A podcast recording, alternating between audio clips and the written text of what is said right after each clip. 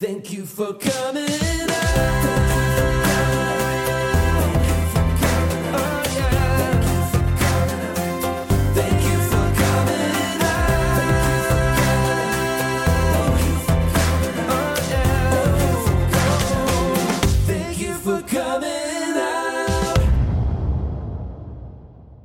Thank you for coming out. Welcome. My name is Dubs Weinblatt. My pronouns are they, them, theirs, and I'm so excited to be here. In 2015, I founded the Queer Improv Show, Thank You for Coming Out, or TIFCO as we call it, and it's now one of the longest running queer improv shows in New York City. During the show, our storytellers share their coming out stories, and then our improvisers bring them to life. Our podcast is a little different. We still have storytellers share their stories, but instead of folks improvising, we talk about them. And I'm super duper excited for our guests today. Um, I've known them for a handful of years and they just always make me giggle. Uh, Kelsey Bailey, she, her, hers, and Kelly Quinn, she, her, hers. Hey, y'all. Hi. How are you both? Good. Very good. Thanks for having us. Yeah, oh, thank it's you. my pleasure. Um, so I just I want to dive right in. Uh, Okay. does, do one of you want to volunteer as tribute to go first to share your coming out story? Sure. I was just uh, told that I need to go first by Mm-hmm. Kelly. So, um, sure. My coming out story. Uh, I always like to preface my coming out story because I feel like I came out like kind of twice Mm. a little bit. Uh, the first time I ever sort of like talked to somebody about like, oh hey, I might be gay was when I was in eighth grade. Uh, with my best friend Jess, we were just like having one of those marathon like phone calls that you could do when you're a kid. And it just lasts for like hours and nobody's actually speaking. It's just kind of like you just have the phone. You're like, you still there? Yeah, I'm still here. Okay, cool.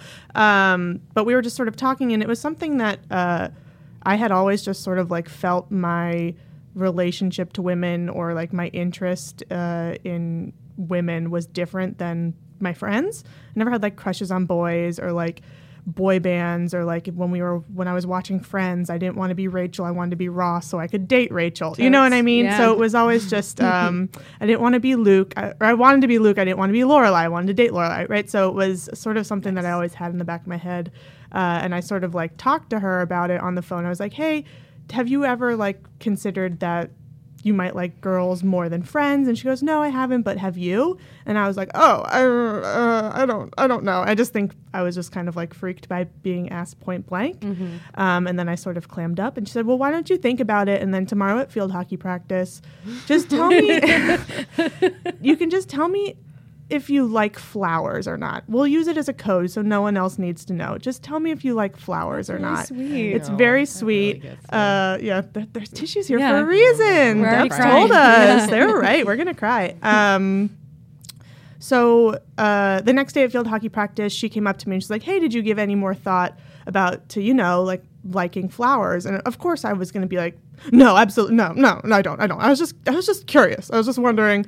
Um, but it was always something that she knew and that I knew that she knew, and it was always kind of like something I could sort of like go to her. When I had my first French kiss with a boy and I cried on my car ride home, like I told her about it. You know, it was just like she knew and was just waiting for me to like do it. And like she would like bring it up every once in a while, and she'd be like, "Well, maybe you don't want to go out with him because I don't know. Do you like him?" And I'd be like, "Yeah, of course I like him. I'm, I'm good. I love him. I've, I really like him." Um, so it took probably about a decade for me to finally work up the courage to be like, "No, you know what? I've had a lot of like stressful relationships towards." uh, men or just like dating that gave me a lot of anxiety and i know what why this is i know the reason and um, it was uh, i think i was like 23 or 24 when i finally started just like i signed up for okcupid and started going on dates um, with women. And then uh, i didn't want to tell anyone in my family until i had like a girlfriend because then it would be official and they wouldn't have to be like oh well are you sure? And then i knew it would be official because i always had this fear of like someone would be like well are you sure? And then if i was like oh no maybe i'm not then they would be mad at me which is so crazy no one was going to do that to me um, but so i waited until i had a girlfriend and i went home um, martin luther king weekend after i had been in a relationship for like maybe like four or five months uh, yeah, I used Martin Luther King weekends to sort of turn the spotlight on me. um, uh, it's my time. Um, but I was sitting in my bedroom with my mom, and I was, uh, I was like, "Hey, mom, you know, uh, Morgan, she's kind of like my girlfriend." And my mom just like paused, and she was like, okay, just promise me you'll stay pretty, which is an insane. If you ever met my mom, you're like, yeah, that checks out. Um, uh, it's so cute. it's just like I think she just had she just didn't know all the different types of queer you can be, and it's like it, like it just is. She's learned so much even from then. Um, but I, so I told her, and I kind of like freaked out, and I had to like get out of the room because like I had like anxiety that she would ask me more questions about it or whatever. Mm-hmm. Uh, so I just like went into the bathroom to brush my teeth, and I could like hear her in the other room being like, "Oh, I have a gay daughter." guess I'm a pretty cool mom. like she was just like talking to herself like that. And it's just like, and then of course, because my mom is my mom, she told everyone else in my family. I mean, I had told my sister on my own, um, but I knew that as soon as I told my mom, she would handle telling my dad, she would handle telling my grandmother, she would handle telling my aunts. And it was just sort of like, from then on out, like I got like text message throughout the day being like, love ya. And it's just like, oh, my mom must have gotten to you and told you. Um, so that was that was my coming out decades long journey. I love that. Yeah, Thank thanks for sharing that. Yeah, of course. Thank you for letting me. Oh my gosh, my pleasure. I love uh, the Ross, Rachel, Luke, Lorelai Mm-hmm. because samesies, Yeah. like hundred percent. I was like Yeah. it was just like I mean it was for anyone. It was like I didn't I wanted to be Ben Affleck so I could date Jennifer Lopez. I want like and that was like the the the thought process for me. Yeah. Um Mine were always a little more obscure. I wanted to be Russell Crowe so I could date Connie Nielsen in Gladiator. I was so obsessed with Gladiator for think- some reason. I don't, I've never seen that movie. I've never seen it either. It's Yeah. fine, uh, but there was, just, you know, just in that sweet spot of older woman. you also liked um Maid Marian from the cartoon Robin. Oh yeah, Hood. my first crush was the animated Fox Maid Marian. Uh, I just watched Who Framed Roger Rab- Rabbit Mm. like Sunday, and Jessica Rabbit is like attractive. yeah, she's Yes. smoking hot. she's a cartoon. but Yeah. she's like Problematically built, maid, Yeah. yeah, yeah. Oh, absolutely. very hot Yeah. nonetheless. yeah. Yeah. I mean, this was the early '90s, so like Sure. we didn't know about what problematic was. Then. Right, We just- absolutely. we could knew just- we They're liked like, yeah, Yeah. we'll give her a Barbie waist. She'll be fine. Um, Yeah. But yeah, so that was just like a constant thing of just like me always being like, you know, I would like like the same. I would ship, if we can use that word, ship the same couples that were very popular in pop Ooh, culture. what does that mean? Uh, ship is like um, it's like an online term for like, oh, I ship this couple. It's like, oh, I, I love this couple. I worship I worship this Oh, couple. it's I want them to be in a relationship. oh, I want them to be in a relationship. All right. I'm a little deeper into online fandom than Kelsey. Yeah, she was a Tumblr girl back in the day. Um, so it's like I, you know, all the the couples that people were obsessed with. Worship That's what it was. Uh, oh, guys, I turned 32 at the end of the month. I'm old as hell. Um, ugh. strike it from the episode. This is embarrassing. Just kidding. Um, so yeah, so I like liked all the same couples that were popular in pop culture at the time. Mm-hmm. Like I liked Ross and Rachel. I liked Luke and Lorelai, but it was never like, oh yeah, I love Luke. I love his backwards hats. It's like, no, I love Lorelai. She talks so fast and is kind of annoying. So Makes great references. Mhm, great Yeah, very topical. Oh my gosh, yes. And yeah, and I just loved her. I love, yeah, I loved, uh, yeah. She's great. Thinking back on all of like my crushes from She like did a really funny video when she was like, I don't know, how old were you? Uh, The- 15, the, uh, 16. like cribs, like Oh, an yeah. MTV cribs Mhm. style video where she walked around her house with the camera pointed to herself, and then, you know, like you got to her room, and she did a tour of her room, Mm-hmm. and there's this really funny moment where she just pans down this wall of like cutouts from magazines and stuff, and it's all women. It's like Catherine Zeta These are some cool people I like from television and film. And then there's a picture of what's his name from Dawson's Creek. James Van Der Beek. Ja- and she was like, "Ugh, James Van Der Beek, gross." Uh, and then pans past him like Yeah. to the, her like Katie Holmes. 800 pictures Yeah. of Katie Holmes or like Yeah. Mm-hmm. Jennifer Lopez and stuff. yeah, I had like my friend's door, which was just covered in photos of the cast of Friends, and then I had another door that was just for kind of like people I like, and it was like Catherine Zeta-Jones, um, Debra Messing, uh, Jennifer Lopez, of course, and Katie Holmes, and just anyone else who was hot, essentially. And it was just like, yeah, of course, you are just so so such a little queer. You know what's interesting is because my I also had cutouts all over, like floor to ceiling, every wall in my mm-hmm. room, but it was all boy bands, mm. and I allowed myself one Britney Spears mm. oh. because I was like, if I if I overdo it, people are gonna know. Yeah. and so I like overdid it the other way. Yeah. and like it was all NSYNC. Backstreet Boys, 90 Degrees, BB Yeah. Mac, Joey Yeah. Lawrence. Whoa, whoa, yeah, Yeah, Do you still feel any sort of attachment towards the just like even a fondness for like, oh oh yeah, wow. Yeah. totally. I saw Brian Littrell walk by from Backstreet Boys, and like we made eyes at each other, and I was Mm-hmm. like, I know him from somewhere. And then we like both turned around because I was staring so intensely at him that he must have thought that he knew me. Yeah. And then when we turned around, I was like, Holy Mother of God, it's Brian Littrell. Wow. I can't then believe you got a double take from Brian Yeah. Littrell. That's it was huge. It was a really big important moment of my life. yeah. Yeah. So yeah, I definitely feel a fondness and a I I guess like an attachment to Yeah. that because they were part of my cover. Yeah, I guess. Yeah. yeah. it's like and their music is great. Yeah, all of it. Yeah. It's like anyone who grew up in that time, even if you weren't like a huge fan, it's like that uh, song comes on like that and you're like just sort of teleported back to a different time. I liked, um, there was always like in my friend group, you always had to like one member of each band. Mm-hmm. And like, so everyone would take like Justin Timberlake or like JC Chasez. And I had like, when, when it came to NSYNC, I was, I was left and they were like, okay, Kelsey, you can have Lance. And I was like, okay, cool. And I was just- going to say Joey Fatone. no, was worse at the someone time. else took Joey Fatone, and I was just left with Lance, and I was like, all right, yeah. Joey Fatone's the one that I lo- love, or not Joey Fatone, Lance Bass. I love him. So it was always just sort of like I had to take whoever was left Why'd you always go as a crush. last? I just because I didn't care. Oh, I was like, I don't. fair. I mean, whatever. Uh, yeah, go ahead. You love Sure, Justin. give me Lance, Yeah. I'll take Lance. All right, my Barbie is Lance. Uh, or like whatever. My Ken doll is Lance. Um, so it was always just sort of like, just I was just in a different current than I feel like everybody else was. Now I'm going to listen to some NSYNC later. Yeah. That's for damn sure. Mm-hmm. And BSB. Mm-hmm. Were you all uh, New Kids on the Block people?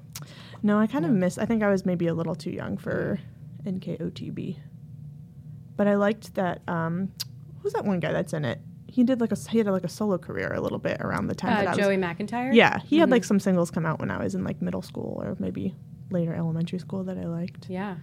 Yeah.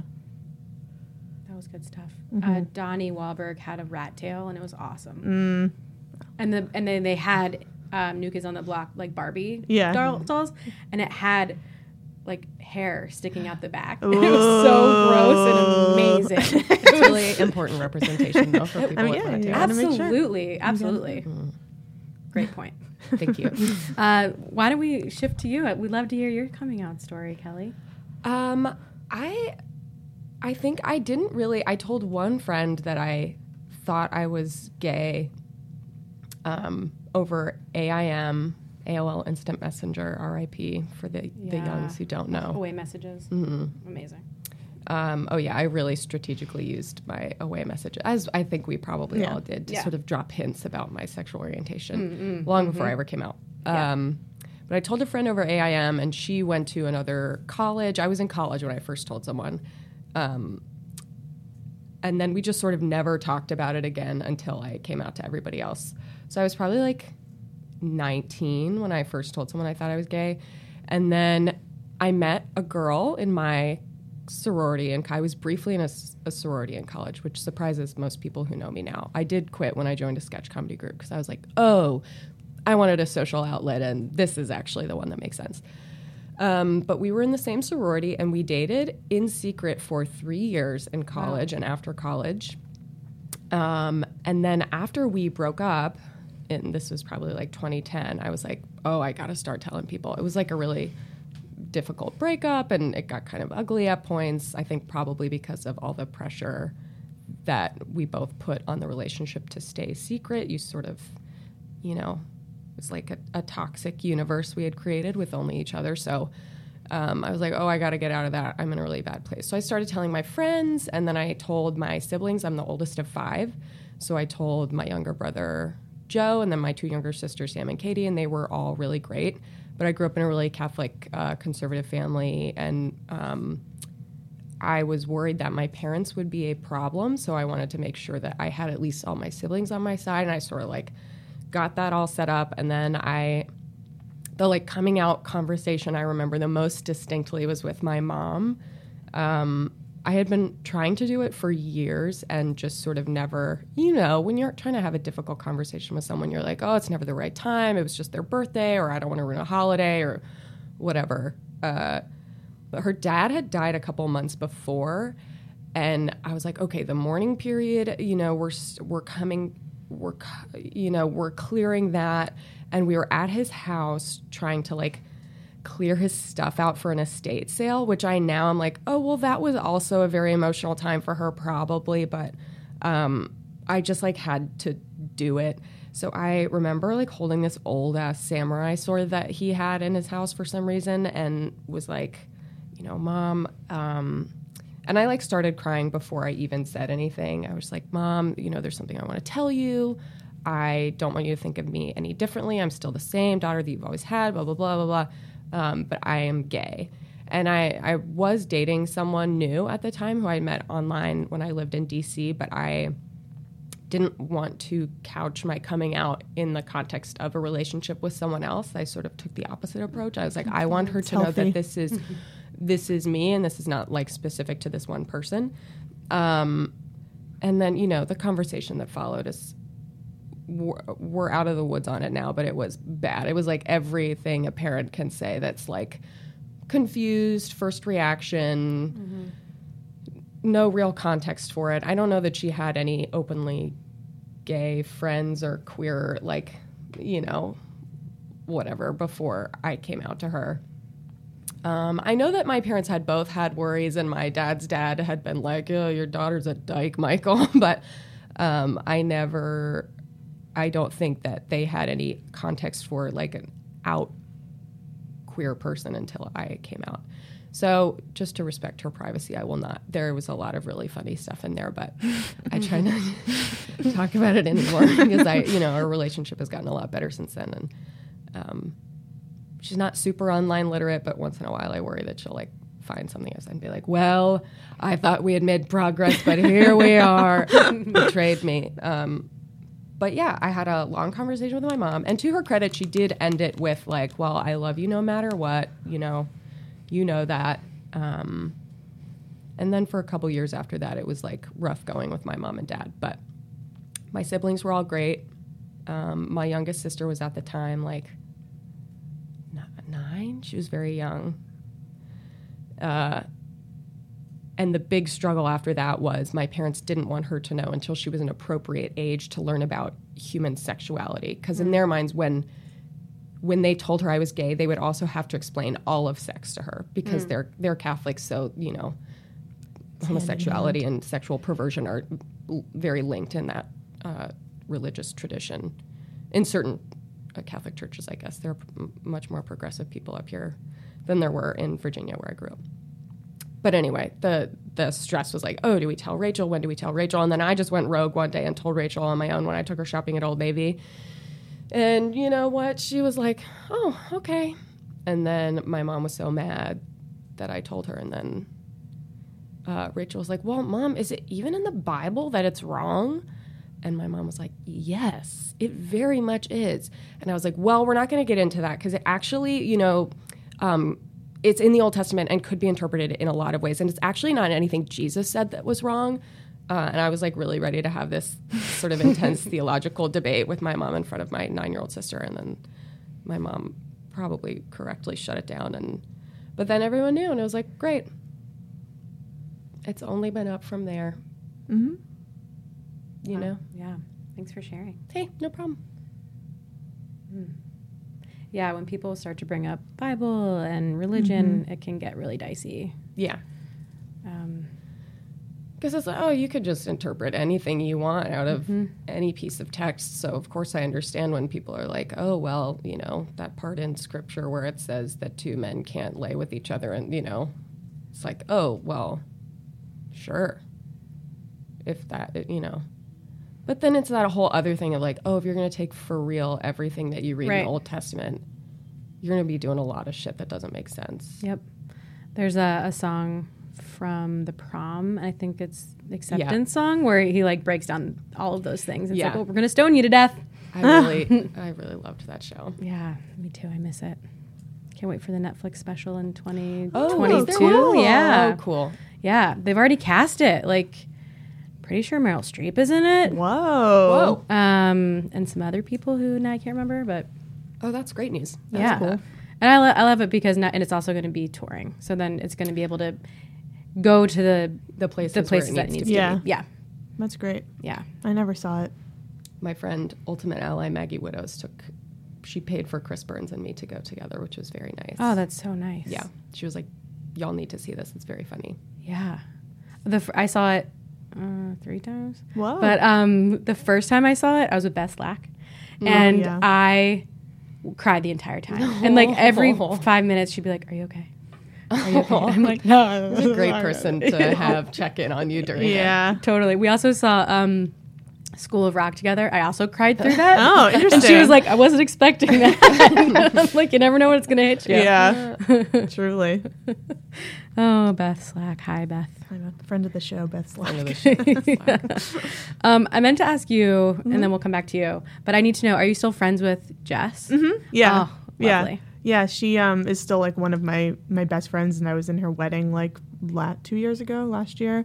Um but yeah, she's still like very much a part of my life and like was very much like uh like just like there for me and like throughout my first relationship, first breakup, like nothing ever sort of like phased her in a way where I think like with some of my other straight friends, they're like you know, they can still be like kind of weird about some stuff or just like say things that you're like, okay, that's not right. She just like never really like misstepped, which Hmm. was really cool. Hi, Jess. Hi, Jess. We love you, Jess. we love you. She's a good gal. That's great. Mm-hmm. Um, yeah. Well, how did you two meet? Improv. you hate to say it's not. it. Yeah, it's not really romantic. We met in um. Uh, We had met. You know what? oh, that's Alyssa act- this is her Paris story. tried to set us up. Um, Who did? our friend Alyssa Lynn Oh, Paris, who's okay. a comedian also. You, Yeah, yeah, yeah, you yeah. probably know Mhm. her. Yeah. Um, tried to set us up. Uh, I don't know. Sometime it like I had gone through a breakup, and Alyssa was like, "Oh, I know someone really cool who's in a class with me." So I went to see one of their performances where Kelsey did, unfortunately, play Woody Allen, and that was very Mm. Was memorable to me. um, and I was like, "Oh yeah, this girl is funny." Um, but we just sort of never did anything. And then, oh, you know what? It's because I was dating someone from Tumblr at the time, and that's you know what we don't An even. online girl. Yeah, but I was dating someone that I met in the Orphan Black fandom on Tumblr, and she did live in New Zealand, but I was, you know, married. I was like, well, I have Yeah, to she couldn't get out of that. Um, so that sort of went on for a number of months, where we just sort of like kept seeing each other and Yeah.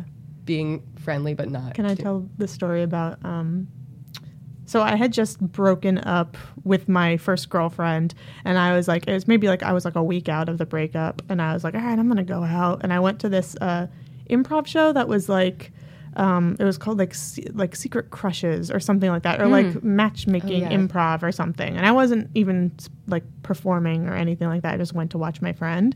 Um, and during the show, you can write things on post-it notes and like put them in a bucket like if you like want to ask somebody out or like if you have something that you want to like say to a person who is improvising on the show or like whatever it is Cute. and then during like in between all of the sets they would read the notes from the bucket um, and mm, during the the break someone read the a post-it note and it said kelsey i think you're really funny and no one signed it and i was like who wrote this who wrote this post-it note I was who wants the to only other queer woman at this thing. you don't know. I you don't know. Someone could have used that bucket as a, a first step in their journey to coming out True.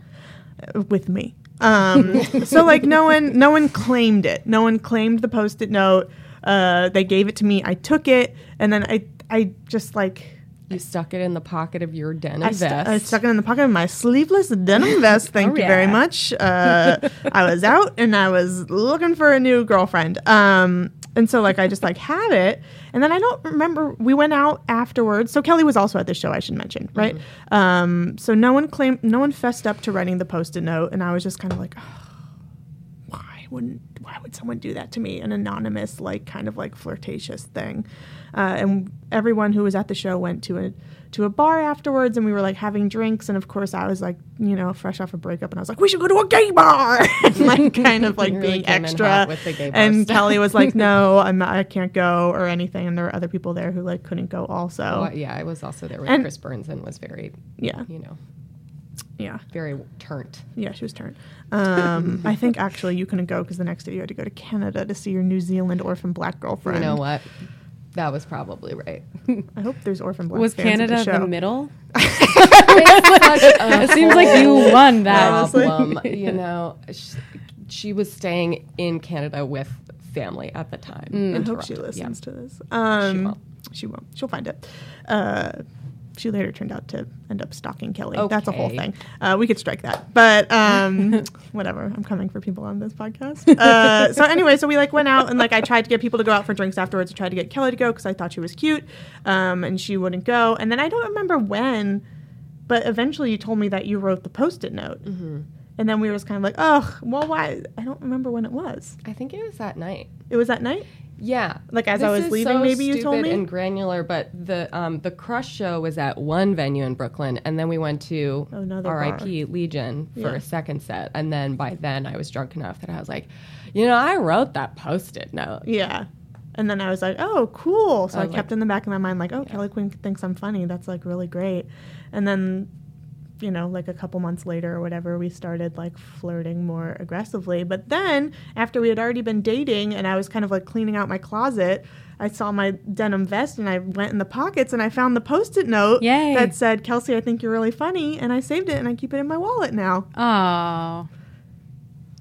What a high five. That's so cute. I love that so much. Yeah, it's nice. How long has it been? It will be four years in November. Mm-hmm. Nice. Yeah. Happy early anniversary. Thank you. Yeah. Cool. Were you both already on house teams at that point?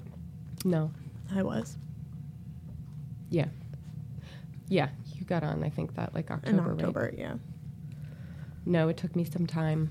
I was a late bloomer.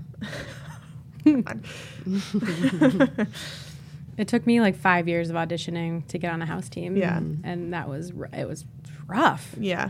To like, and because all my friends were already on teams. Yeah. And I was like, just put me on a fucking team. Yeah. No, it's so stupid because it's like the, ugh, all these theaters in New York. There's so many funny, talented people.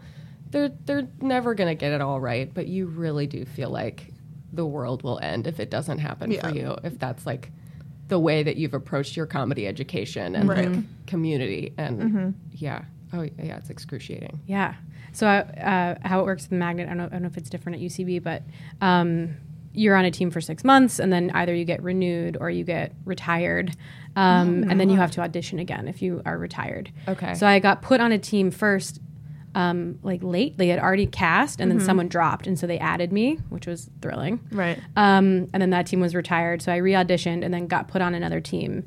Um, and then that team got retired. And then I auditioned again and got cut Whoa. after being on a team for essentially like two teams. Yeah. And I was, I was like, like fully devastated, like Yeah. tears, mm-hmm. he, like mm-hmm. Oh, heaving, yeah. sobbing. Mm-hmm. I was with my friend Brian Hansberry, and he was like, "All right, buddy, let's uh, Yeah. let's go get a drink." And I just was like, it was just the right because when you put everything into that and you work and spend all of your time preparing and doing something to get this thing, and then it's taken away from you. Was this before or during TIFCO? Uh, this was during. okay. Yeah. Oh, whoa. So I at least You had already started another thing Yeah. for yourself, which Yeah. I think is my Yeah. advice to anyone who yes. is like hell bent on being in this world. It's just like do your own shit and don't UCB magnet. They're not your mommy. You know, like nobody owes you anything. But Yeah. it's so hard to remember when you're really like in it there. Yeah. And like there's Mm-hmm. probably nothing more fruitful than like TIFCO. And like you probably Yeah.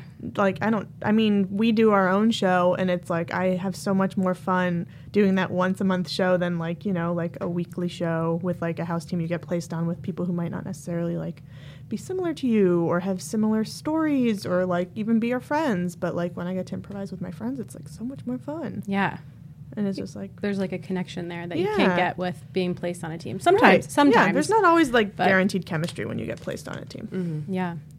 Which is probably why my teams kept getting retired because we're like, we don't we're not gelling in the way that is magic on stage. Right. Um, so you mentioned you perform in a once a month show. Tell tell us viewers, listeners about it. It's called Here and Queer. Um, Stephen Paletta, who's a friend of ours from UCB, um, there was at one point, I guess, just a moment in time where we were all, Stephen and Kelsey and Patrick Keene, who's the fourth member, and I were on a text thread together, and we were like, probably lamenting the lack of LGBT spaces at UCB because you'd been doing Thank You for Coming Out at Magnet, and we had all done that show and loved it. But at UCB, uh, there was, su- I think, probably an even more pervasive straight white male culture. Um, and there were no regular queer shows there except for We Will Turn You Gay, We Will Make You Gay We'll make you gay. uh, that was an all it was like all cisgender white gay, men. So Steven uh, was like, "Oh, I want to do a show um, that's like sort of like an all gender cast, but the four of us run it, and then we just have people we think are funny sit in and." Uh, and just do like gay ass cat, which is UCB's weekly like flagship show on Sunday, where they have a usually you know used to be a famous person uh, come tell stories. Notable- Shade notable person. um, notable person come tell stories, and then you know a cast of UCB's best improvisers will do improv based on that.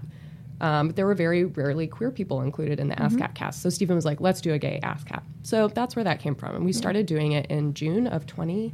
17. Yeah. Yeah, and our first monologist was Zeke Smith, who had just, Mm-hmm. who was a friend of all of ours from Improv in New York, uh, but had just, um, Weird. yeah, left Survivor and had a lot of you know notoriety from his experiences on Survivor, and so we Yeah. had him come tell stories, and it was a full house. And then after that, we just kept Kept going. doing it. Yeah, I played in it once. Yeah. It was really fun. It I is was very so fun. nervous. It, yeah.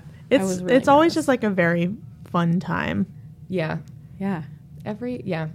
It's a nice chance to just get people we like who also happen to be queer and be like, mm-hmm. hey, come come do a fuck around. Yeah, and like no mm-hmm. matter like whether they're, you know, in on a house team or if they're still on like 401, it's like we've had like a bunch of different types of people sit in with us and just sort of like giving them an opportunity because there are there aren't like you know, there's not that many opportunities to get up on the UCB stage when you're mm-hmm. still a student beyond like a jam or like a class show. So like it's always exciting.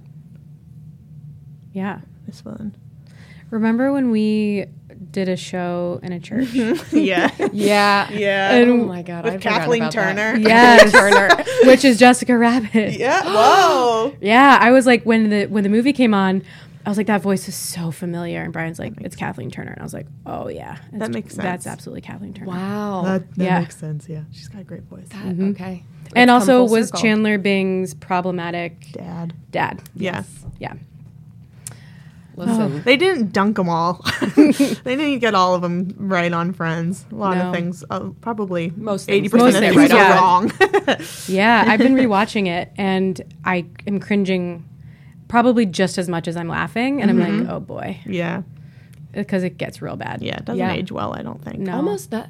God. Nothing really does. Is there media that you feel like you've watched where you've been like, oh, their portrayal of like gay people or like non-binary or trans people holds up from any time post 2010?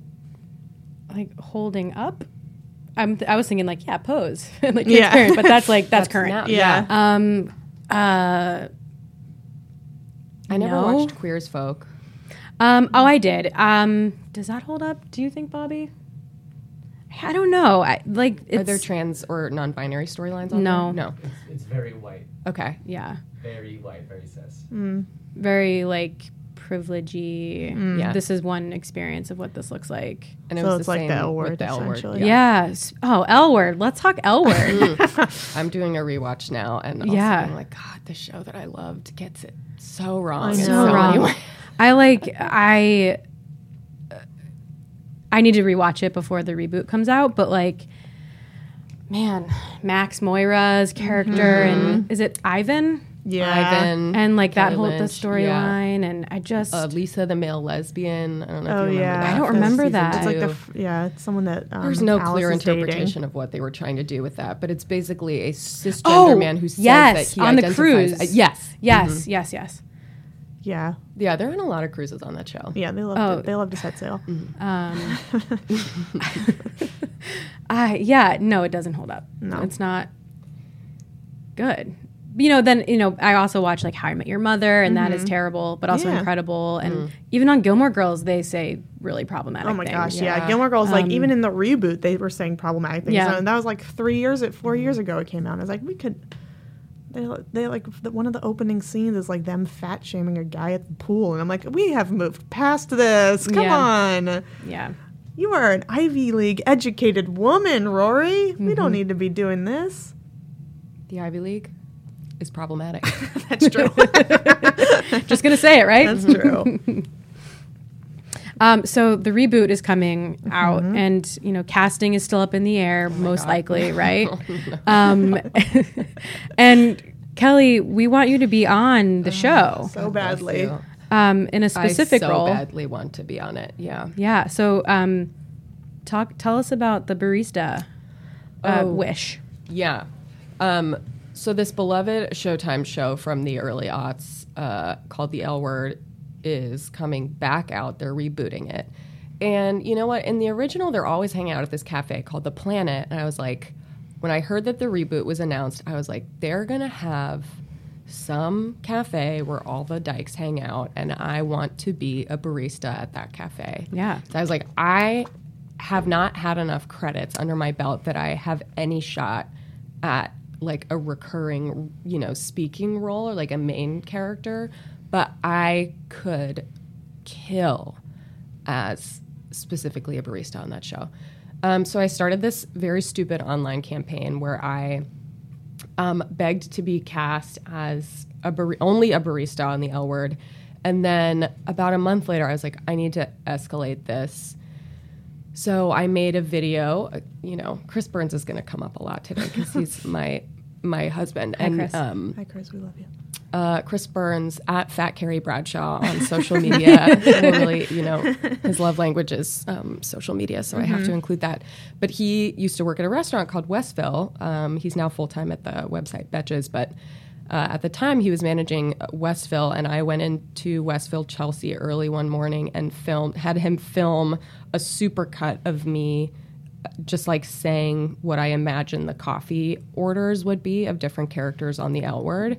Um, and I cut it together as about a minute long, and it got crazy. It got crazy attention from I would say like the queer sphere on on Twitter, and then also that that sphere overlaps with comedy Twitter because those people are my people. So that was it, a really fun combination of my worlds, like supporting this very stupid bit. And it, I really thought that it would work, but the show's premiering in December, and I have yet to be cast on it. So Are they still filming? Like, do we know? Well, they're still filming. they're still filming, but There's hope. yeah, you know what? I'm trying not to hold out too much hope, Yeah. but I just think it's stupid if they don't. Yeah, there's yeah. there has to be something. The that- flip side of the oh, can I not? You can talk about it. Kelsey, after I started doing that, got hired at Showtime in their New York office to do their social media. So I work on the L word. So she works on the L Words account, which is always getting bombarded by my new internet fans Wait, who are like, amazing. yeah, so Showtime, cast this woman. And she's like, I can't do anything about this. they're literally tweeting at, the, at her, her. at her girlfriend. Like they don't understand. They're like, "Ah, I didn't. I wouldn't Showtime- understand. There's no clear. No, I know. I mean- delineation of you know. no, I, would just think it's really funny that like, and it's just like I don't know what I can do. It's I so wanna- funny. retweet like, it. Do you, what? re- do you retweet the? no. well, we can't. She's been told she can't I engage with me. because it Oh. would make fans think that she, then she has been cast, and if they are going to Oh. do something like it, They're it's being just like, really close to the vest on all of the casting and mm-hmm. like plot spoilers Yeah. because it's such a like an Yeah. Yeah. anticipated cult Yeah. following reboot. Yeah. So they specifically in a meeting, and did they didn't know that you were dating Kelly? So they were like, this person who wants to be a barista, And don't was like- engage. You're I was a "Mhm, mhm." barista. They Yeah. thought I was a barista. They didn't look closely enough to be like, oh, she's a New York comedian performer. They were like, oh yeah, there's this girl on Twitter who's a barista, Yeah. and, And, she like, wants as- to be on the reboot. And Kelsey had this moment where she was like, do I tell them or not? tell them this psycho is my girlfriend. well, no, that's what I. I was just like, I want to hear what they have to say without knowing that she's my girlfriend, so I want to get like their real reaction. Yeah. And their Uh, real reaction was, They just like She's a they're- lunatic. They did not say that. They, no one has ever said the thing that they told me was that you're beautiful. uh, and they uh, said they've like sent it around to people. Like it's been like it's known. I think it's like I know I- it's known because the executive producers all retweeted it. Yeah, and like cast members retweeted it, Yeah. and Jane Lynch retweeted it. Oh, um, dream. Yeah, Dream. truly dream. So I think it reached the people I wanted it to reach, Yes. and I Yes. need to just be satisfied Yes. that, like, Yeah. okay, you know what, those people who I love thought it was funny, and Yes. that's as far as it needs. And I to be. think Yeah, like totally. I like the people that I work with are so far Mm-hmm. removed from like the creative teams at Show- Showtime that handle Mm. casting or whatever. I'm working on like program marketing, so it's like, what font should we use in the billboards? Like, it's like, let's ask Kelly Quinn what font we should use, right? So it's just like I wish that I had the connections to be able to do something, uh, and it's just like so crazy to me that like my partner really wants to be on the show, and like I am like getting In tweeted zero at by position to like I really love it. yeah, and just it's just like really crazy. My dream is that I mean, beyond if like you don't get to be on the show at all, it's like well, I hope that like Vulture or like Autostraddle lets you write the recaps of the episodes or something. Well, like Yeah. someone Bernard should. is going to write the Autostraddle recaps. Who That's is? Riese Bernard, the oh, like editor of Autostraddle, is going to. Do. Oh, okay. Well, Because she wrote them years ago, and they're very oh, funny. okay. Well, then Vulture. Uh, Yeah, uh, maybe this I'll- is the new social campaign I'm putting out personally. Yeah. Is get you to okay, get you to let's be able get to it the recaps. trending. Let's get it trending. or Twic- some sort of like queer publication will be like this girl who like went viral for it. People like quote you. People will tweet tweet at the Showtime L word handle like just quotes from your video without tagging you, and then you go to their profile and they like quote you in their bios, and it's like you have like That's you have like a f- you have like stands, and it's like so Uh. crazy. People ship you. they worship you. People have worshipped me. yeah. Um, Uh, so um, I have this idea. So Jonathan Van Ness, Mm-hmm. before uh, he did Queer Eye, did Gay of Thrones, which was like a recap of episodes from Game, of, of Thrones. I wonder if you like could sit in a coffee shop and do recaps, but like That's a fun idea. you know, and just like hand people drinks, but also be bitter because you're not on it, but being Right. like, you know, but Shane did this thing. I don't know. Yeah. You're, Yeah. you're the funny one, but like you could figure, but I don't know. Yeah, that could be that's funny. something because there's already a built-in audience. and then you heard it here first. Yeah. Thank and at you. the end, someone would be like, hey, TM Kelly, get back Black. to work. And you go, gotta go back to work. Yeah, exactly. Every episode has a, oh, gotta go back to work. And then the Everybody Loves Raymond theme song Yeah. plays for some reason. I would love that. I'm here for it. Yeah. Okay, I Yeah, think that's, that's smart. great.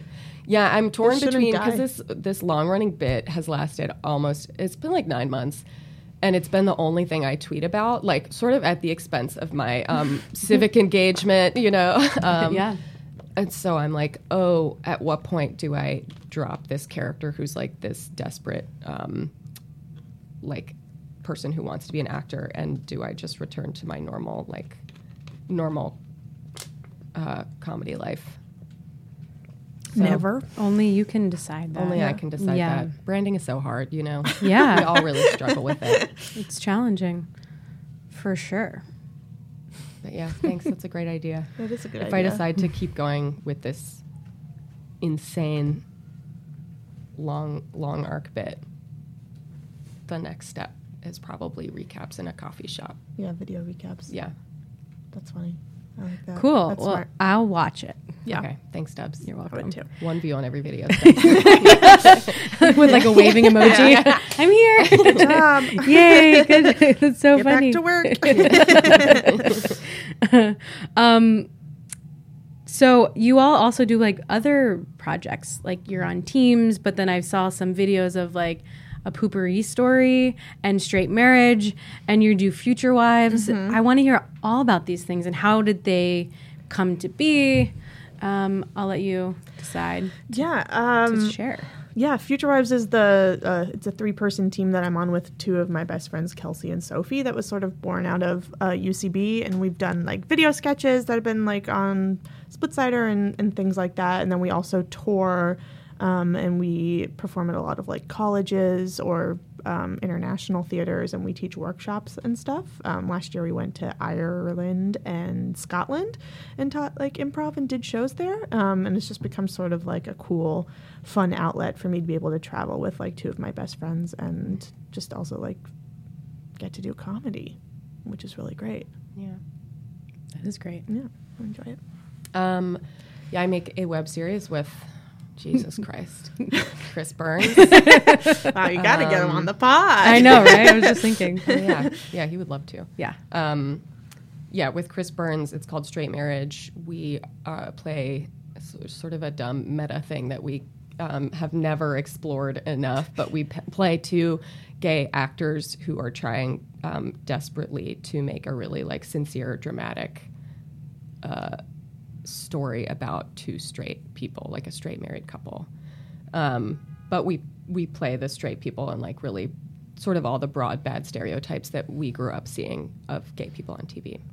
Um, and then my other thing that I work on on and off and have a new one coming out. Uh, I had a running sketch show at UCB for a while called Power Hour with my friend Amanda Giobi. It's like all short sketches with um, like usually top 40 songs in them somehow. So we had a run at UCB, and then we stopped for a while, and now we're writing a new one that we're going to premiere at uh, New York Sketch Fest in October. So I'm excited about that. Cool. That's not explicitly gay, but Amanda is um, is an ally. So I believe Dubs asked you about your Poo-Pourri commercial. Oh I my did. God. Thank you so much, Kelsey, because I Wow. sh- certainly Let the did. people know. Let people know that they can find me on Poo-Pourri's website, um, telling a story about a real time I shit my own pants, and that's Hey, they paid for you to go to Dallas, so I think that's pretty cool. And I learned in Dallas, they flew us out to Dallas to do a thing where they were like, Yeah, we're going to have a spoken word poet sitting on a toilet back to back with you while you tell your story, and then they're going to like do slam poetry about how women poop. It's like very. Uh, a. I, I can see some some marketing executive being really stoked about the concept in a pitch meeting, and then I don't I don't know if I I don't know that it worked for me. But the slam poet is Andrea Gibson, I think oh yeah. who's like famous Yeah. in the slam poetry world. I learned after I met them and um, did this really um, insane, embarrassing concept with them. Yeah. I somehow missed their piece. I only saw you. And I'll was it a real toilet it. or was it a, a set or? It was a set. Okay. Yeah, it was a set. So it was a circular raised platform with two toilets back to back, like facing outwards away from one another, and then a camera went around like on a track. oh my gosh! It was I really. Need to see that. I mean, it looked, uh, you know, cool. very cool. Yeah. It's just, uh, you know, the subject matter. You know, Hey, I think it's great. life. That's It's life. life. We all do it. and Uh, that was yeah, sort that's of true. the point. Yeah. of The point. Right. See, the marketing worked on Do you understand? Yeah. Mm-hmm. Uh, also, I eat burritos and think of, of you sometimes. I spit on you. I'm so sorry. Across the whole table. Yeah. Ugh. It's a great spot. You made good money off of it. It looks good. It's great to have on your reel and have that brand name associated with things that you've worked on. yes, I love. I'm to Kelly's have agent, so I always have to like sort of like brand associated. I'm trying to get her on Vulture. I'm trying to get her to be proud of her Poo-Pourri spot. Um, God bless. her If only could get her on the L word. Yeah. Yeah. If only the L word knew that I had been in a Poo-Pourri ad. I really feel that things could be different. I really think so. It shows your humanity. The shitting barista. Yeah. yeah. Barista who shits. Oh my gosh. It also makes sense because coffee. Yeah. Wow. You I know? know. I wish my story had had coffee in it. Mm-hmm. That could have been. You know what? It is what it is. It is Yeah. what maybe there'll be a burrito place that they hang out with on at on the new Yeah. L word.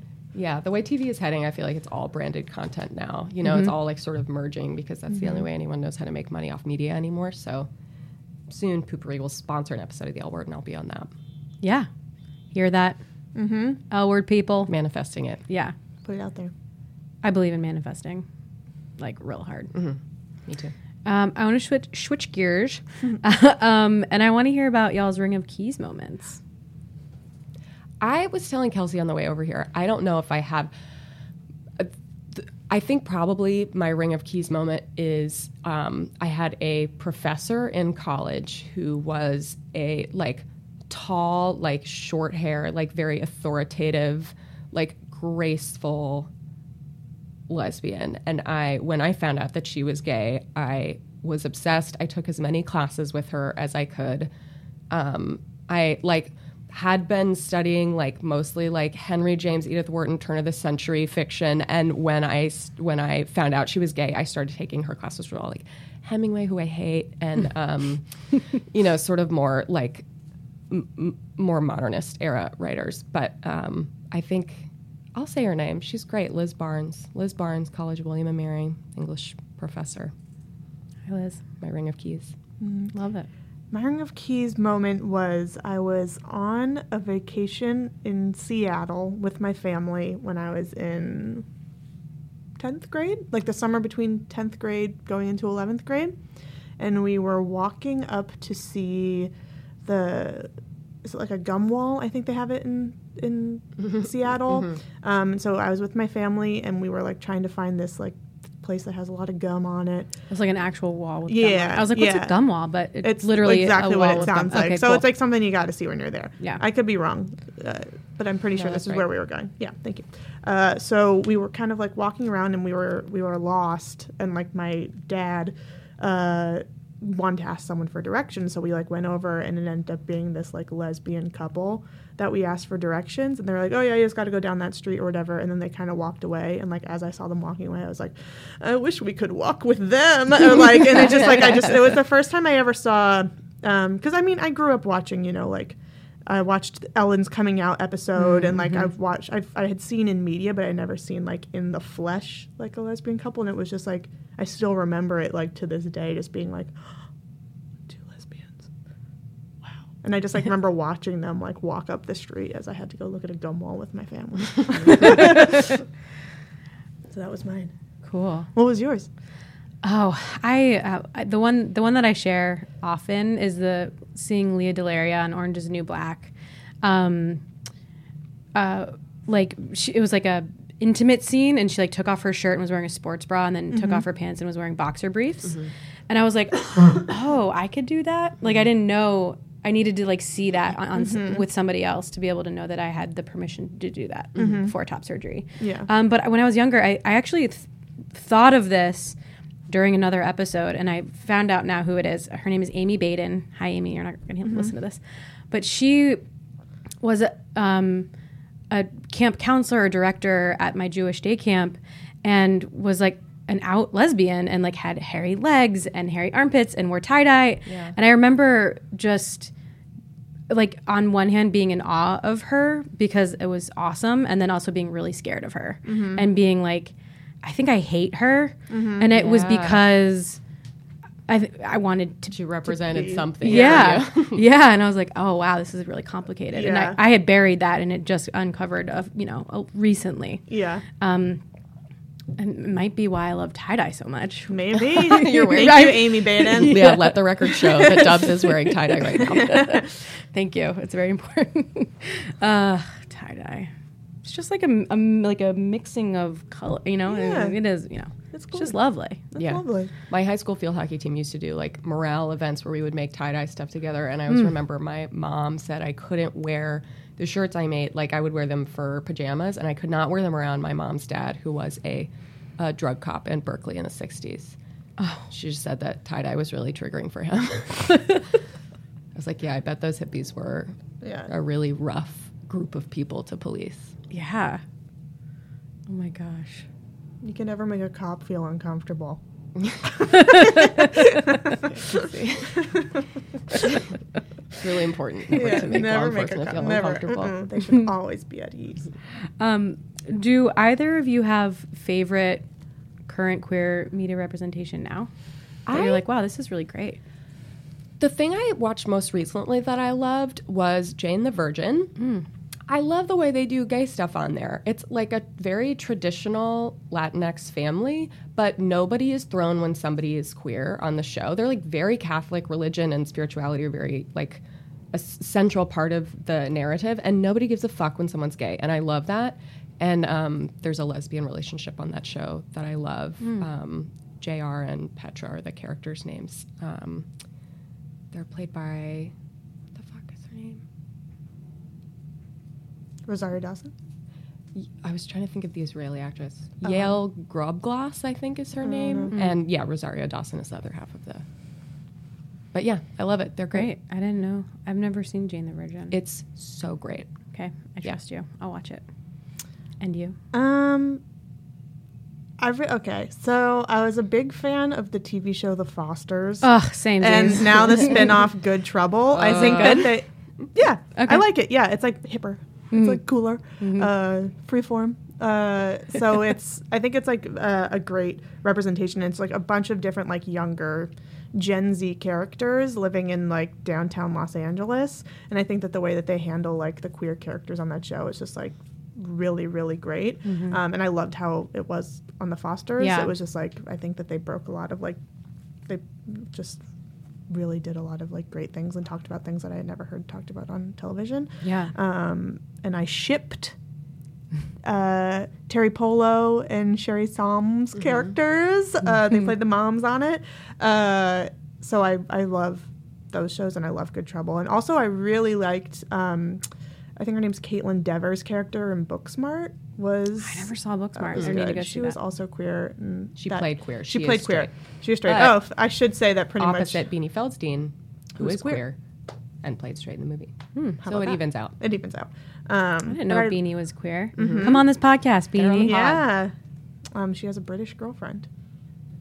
Posts about her a lot on Instagram. I follow. uh, so I guess yeah, uh, yeah. I liked her character in Booksmart too. Cool. Yeah, I like. I think the, on the Fosters was the first time I ever saw top surgery scars, Mm-hmm. um, which was mind blowing. Yeah. What's like that really. actor's name? I you know he came up in Uh, another episode and I can't Natasha's remember. friends with him. I can't Yeah. remember. hmm I don't know. I'll I'll Google it later. and We can let you know. But yeah, he's Elliot. Yes, Elliot Fletcher. Elliot Fletcher. Mm, I think. Yeah, I think it's. if not, sounds hi right. Elliot. Hey Elliot. it's definitely Elliot, but if, yeah. Yeah. I also I what I appreciate about shows more recent, more recent shows are how it's not a thing. It's just like this character is this and Yeah. it's not talked about or it's not a point of contention. It's just part of the fabric Right. of the show and it's so nice. Yeah. Like I'm thinking of Younger. Do either of you watch Younger? Mm-hmm. Um, there are a couple of characters where it's just like major. They're main characters and they just are queer, and, and you know, it, it's just it's great because Yeah. it's like move, moving on, and it's not about that. Yeah. and then sometimes it is about that because that's life, Right. And they're part of the show. Yeah.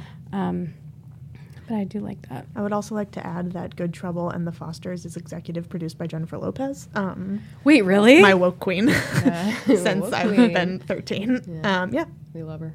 wow, I had no idea. Mm-hmm. She she was on How I Met Your Mother. Jennifer Lopez? Yeah. Whoa. um, and plays a problematic character Uh-huh. about um, manipulating men. Or maybe that's not problematic. Maybe Yeah. that's what the world needs. Yeah. No, not really. You should see Hustlers.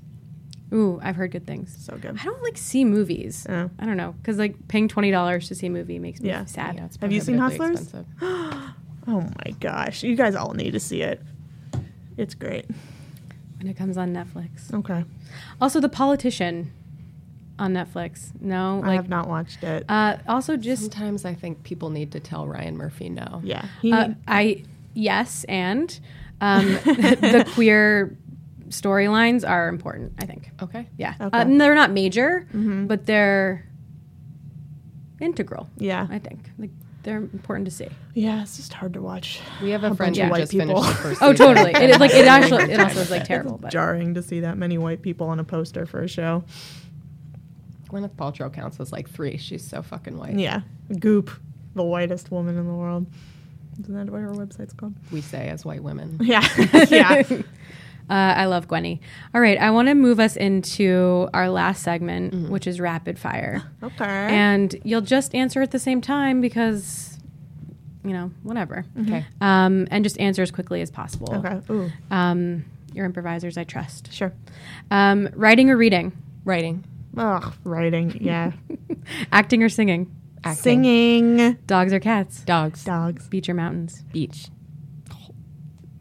Beach. biking or running, Mm, biking. Biking. bagels or donuts.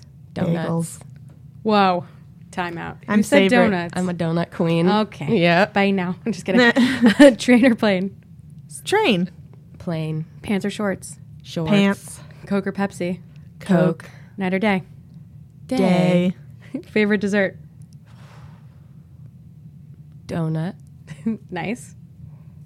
Any sort of pie. Mm. Did you see Waitress?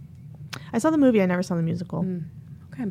Yeah. Um, it's about pies. I mean, Yeah. it's more about more than that. but- Yeah. And Isn't it like mm, sugar, flour, butter? Uh, essentially, hi Sara Bareilles. Yes, it's essentially that. Kelly Um, tapped me to stop saying. I don't have time. Um, did you learn anything about each other either through rapid fire or through this podcast? Also, no pressure if no. um, it's nice that we both said day Yeah. instead of day or day. I thought that was nice. It's really nice. We're It's dog really owners, so. Dog now owners. we live Yeah. in the day. Yeah, we go to bed by ten thirty. Yeah. Um, mm, I feel like I don't know if I learned anything. I think I knew all of that. I think I knew all that too. Even the professor. I think I even knew that was her name. yeah, what you did you know I used to drive by her house at night? That's weird. Don't say that. Were you hoping that she'd like invite you in? No, I think I was just like, what'd she do? What do lesbians Oh, do? okay. Mm. And it was usually like I couldn't see in her windows. I think I was just like, what is Yeah. she doing? I used before I came out. I used to walk by Metropolitan Bar in hopes that someone would be like, "Come in, come in, you belong here." But no one ever did. So I just kind of like walk crone. by. Yeah, I don't know why. And then inside, they're like, "This person keeps walking by, Yeah, they're like, I- staring in the They're like, window." "Do we call the we, cops?" yeah, we need extra security or like something. But like, I just remember I would just like walk by because I kind of lived near that bar, and I would just like walk by and be like, "Who's gonna invite? Is someone gonna invite me? This is when I change. When I, Yeah. my life changes." Ugh, I'm picturing it, and it's very funny. Yeah. Um, social media handles. How can we follow you? Um, on Twitter, I am at not Meryl Streep. Um, and on Instagram, I am at I underscore robot. really hard to find me. yeah. Um, I am at Hey KQ in both places. Great. And any shows that we should know about so we can come see you perform? Um, yeah, the first Wednesday of every month at 7.30, we have Here and Queer at UCB um, Hell's Kitchen. Uh, and then I perform every Saturday at 7.30 at UCB Hell's Kitchen. Mm-hmm. Anything for you? Oh, you can see me on Tuesdays at um, UCB's Herald Night. And My Power team Hour. Game Seven. Oh yeah, and Power Hour if you like sketch comedy. Amazing. Yeah. Thank you both so much for being here. Thank, you, for, having us. Oh my gosh. Thank you for coming out. Thank you. Thank you for coming out. Hey, it's Dubs Weinblatt, your host of Thank You for Coming Out. Thank you so much for listening with an open heart and an open mind. Please subscribe to our podcast on the platform of your choice, and don't forget to rate and review us. It really helps.